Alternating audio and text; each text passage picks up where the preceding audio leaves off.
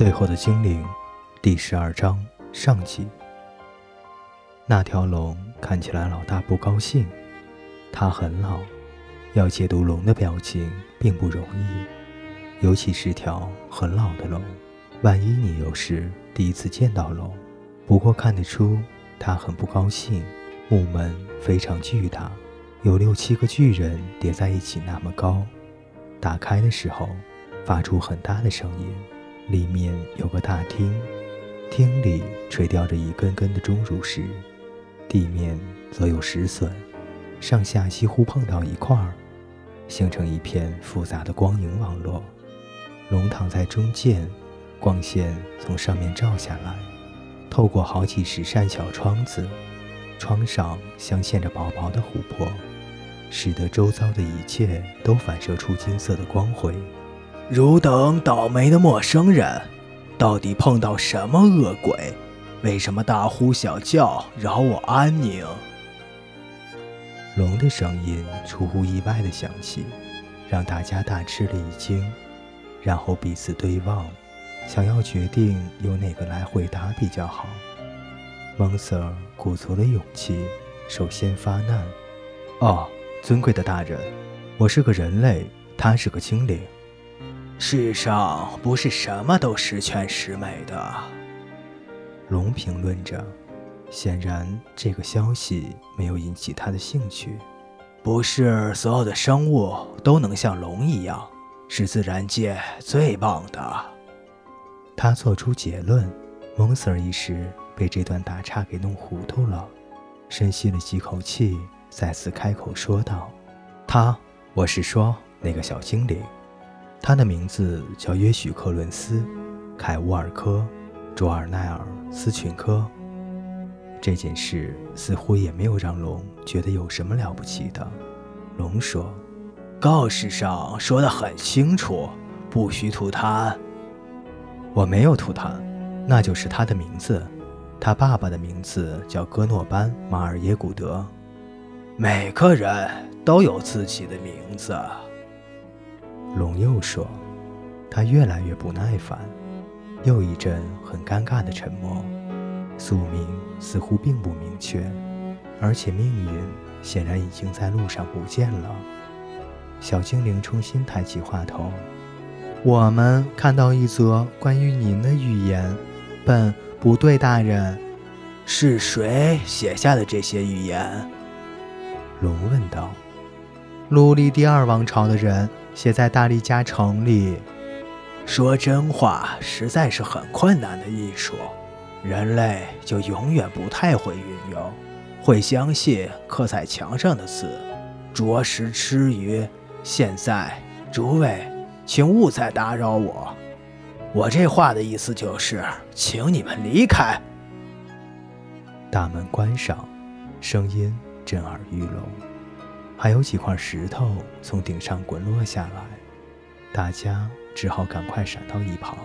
“他到底在说什么鬼话啊？”蒙 Sir 说道。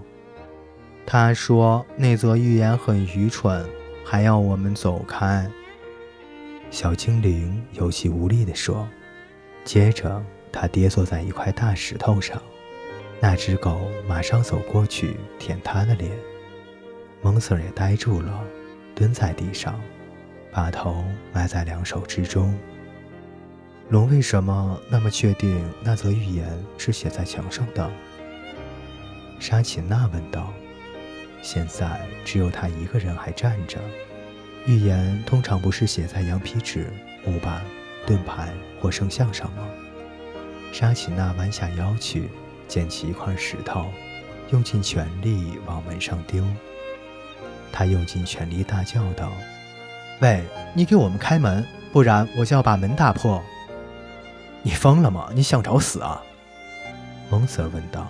“不是的，正好相反，我一点也不想死。现在卡在山顶上，来的路是无法回流的河，另外那头又是可怕的大瀑布。如果有路，一定是在那个叫什么名字的家伙住的地方，所以值得一试。否则我们只能一辈子困在这里，让乌鸦来吃我们的肉，到了这里就没有退路了。我们既然在这里，就得面对那条龙。他又转向那扇门，这回他用蒙死的手斧去打门，目血四溅。喂，他又笑道，我在跟你说话。门又开了，这回门只打开一条缝。汝等胆敢！龙开口，你明明知道那则预言对吧？